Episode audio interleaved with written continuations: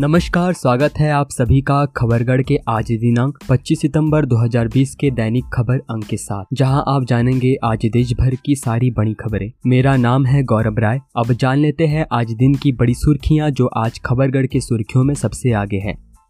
उपराष्ट्रपति वेंकैया नायडू ने पंडित दीनदयाल उपाध्याय की जयंती पर भावभीनी श्रद्धांजलि दी। सरकार ने कोविड की मार झेल रही कंपनियों को बचाने के लिए दिवाला और शोधन अक्षमता संहिता को तीन और महीनों के लिए स्थगित किया।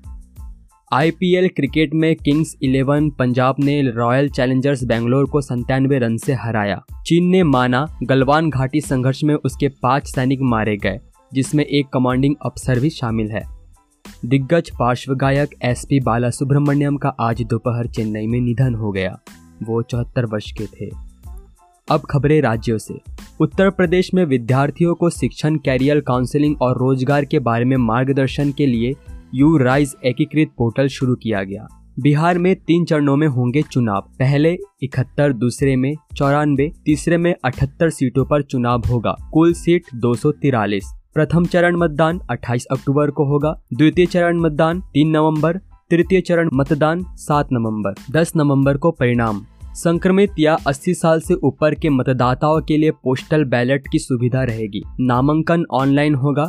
पाँच से ज़्यादा लोग एक साथ किसी के घर जाकर प्रचार नहीं करेंगे। कोरोना के चलते सुबह सात बजे से शाम के छह बजे तक होगी वोटिंग। एक पोलिंग बूथ पर सिर्फ़ एक हज़ार मतदाताओं की व्यवस्था की गई है। बिहार में मतदाताओं की संख्या सात दशमलव दो करोड़ है। छह लाख पीईपी किट और छियालीस लाख मास्क का इस्तेमाल होगा। सात लाख हैंड सैनिटाइजर मुख्य चुनाव आयुक्त के हवाले से। पश्चिम बंगाल की मुख्यमंत्री ने राज्य में प्रत्येक दुर्गा पूजा समिति को पचास हज़ार रुपए का अनुदान देने की घोषणा की।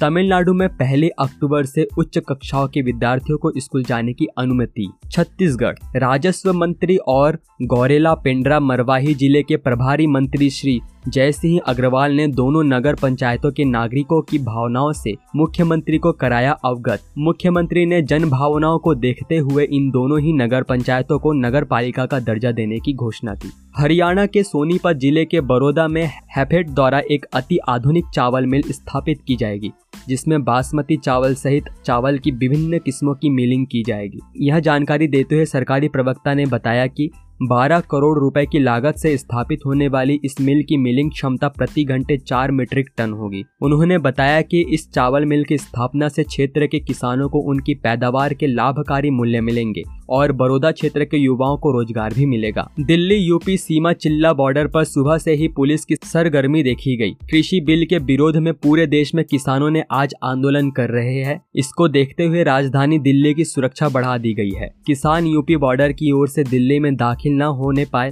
इसके लिए पुलिस ने पूरी तैयारी की है। जम्मू और कश्मीर में, दक्षिण कश्मीर के अनंतनाग ज़िले में रात भर सुरक्षा बलों के साथ हुई गोलीबारी में लश्कर ए तैयबा के दो आतंकी मारे गए हैं। पुलिस सूत्रों ने बताया कि इलाके के सिरहामा गाँव में कल शाम आतंकवादियों के छिपे होने की विशेष सूचना मिलने पर सुरक्षा बलों ने घेर कर तलाशी अभियान शुरू किया।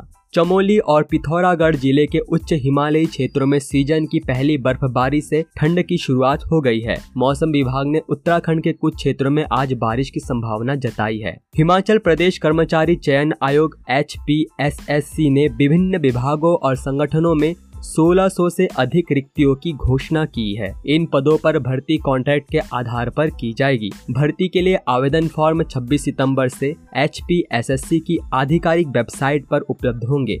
उम्मीदवार 25 अक्टूबर तक फॉर्म भरकर जमा कर सकते हैं। उत्तरी त्रिपुरा ज़िले के चुरईबारी के पास चांदपुर में राष्ट्रीय राजमार्ग पर तीन छोटे वाहनों के दुर्घटनाग्रस्त होने से कम से कम नौ लोगों के घायल होने की खबर है। घायलों में से तीन को धर्मनगर जिला अस्पताल में स्थानांतरित कर दिया गया, जबकि छह अन्य का स्थानीय अस्पताल में इलाज चल रहा है। ये पता चला है कि भूस्खलन के कारण सड़क का कुछ हिस्सा फिसलन में बदल गया।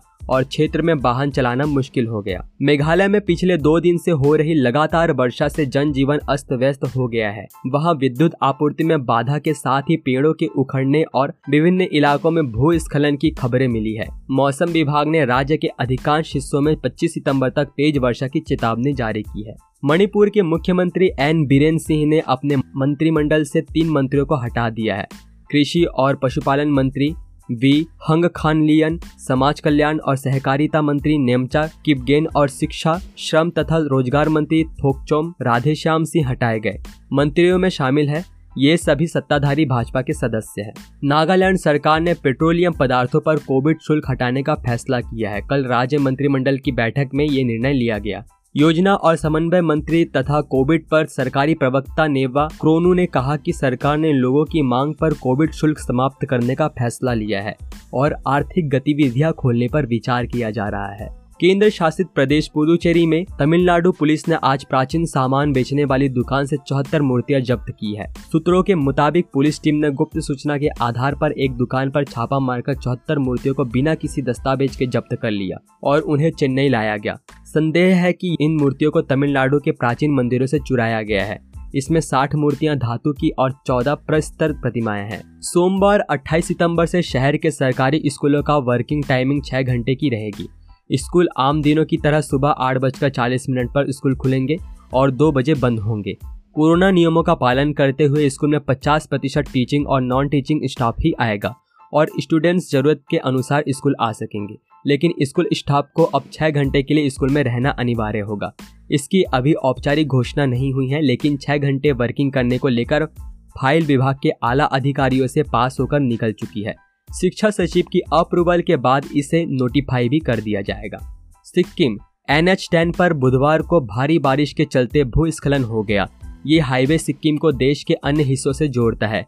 अधिकारियों ने बताया कि ये भूस्खलन पश्चिम बंगाल के 29 माइल क्षेत्र में हुआ है। उनके मुताबिक एनएच को सिक्किम के लोगों के लिए जीवन रेखा कहा जाता है। लद्दाख सेना के शीर्ष अधिकारियों ने कहा, पिछले कुछ महीनों में अवैध रूप से अपने कब्जे में ले चुके पूर्वी लद्दाख क्षेत्र में अदम्य चीन अपने ही पदों से पीछे हटता नहीं दिख रहा है।